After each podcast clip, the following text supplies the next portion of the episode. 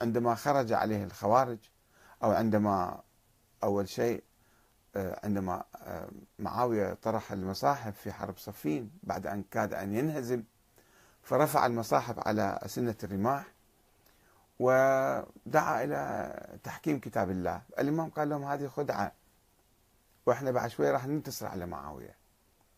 فانشق فريق من جيشه أو معظم جيشه ربما وطالبوه بتلبية نداء معاوية طلب معاوية أنه خلينا نحتكم إلى كتاب الله. قال لهم هذا هذه خدعة.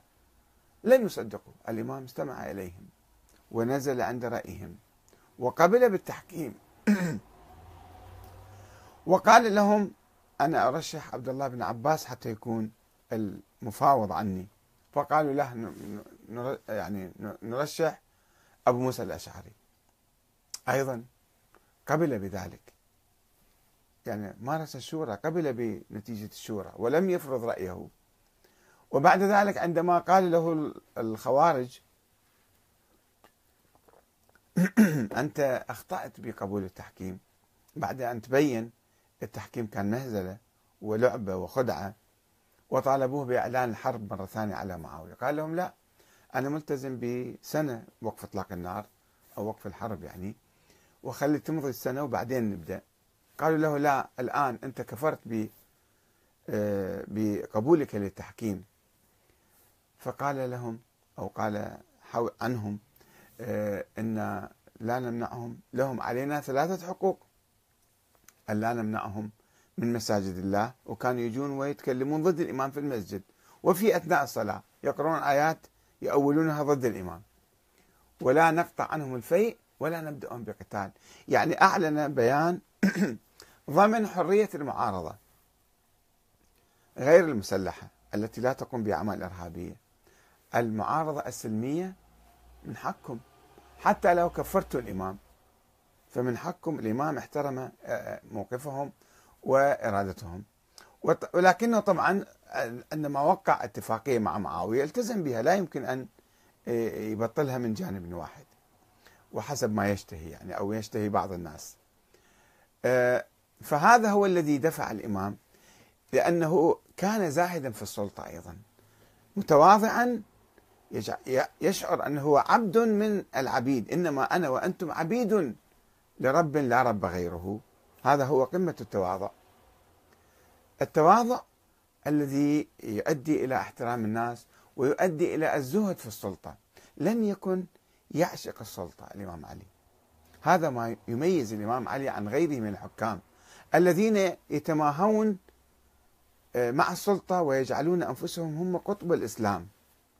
وأنه إذا أنا رحت راح يروح الإسلام.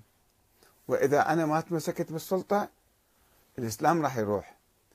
فالإسلام متعلق على السلطة والسلطة متعلقة علي أو بي وبالتالي أنا أقتل وأعذب وأسحق الناس وأسجن وأفعل كل شيء من أجل أن أبقى أنا في السلطة وتبقى السلطة في يدي حتى يبقى الإسلام.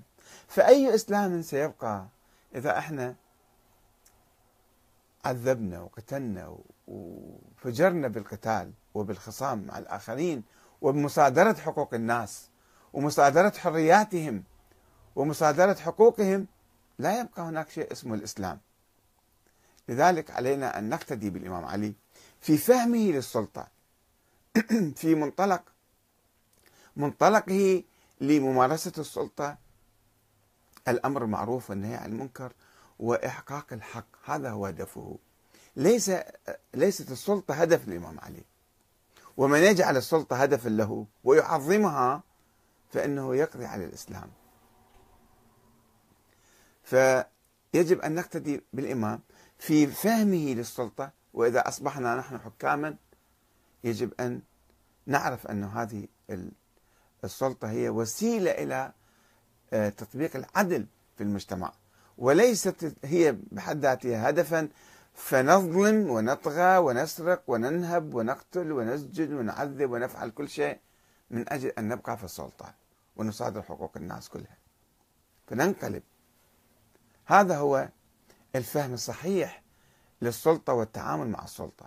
وإذا كنا في المعارضة إذا كنا محكومين أيضا يجب أن لا نحاول يعني آه، التجني على الحكام الشرعيين المنتخبين من الناس العادلين. إنما ندعمهم ونآزرهم ننصرهم ونسمع كلامهم في الحق. وإذا انحرفوا أو طغوا أو كذا فنستبدلهم بآخرين.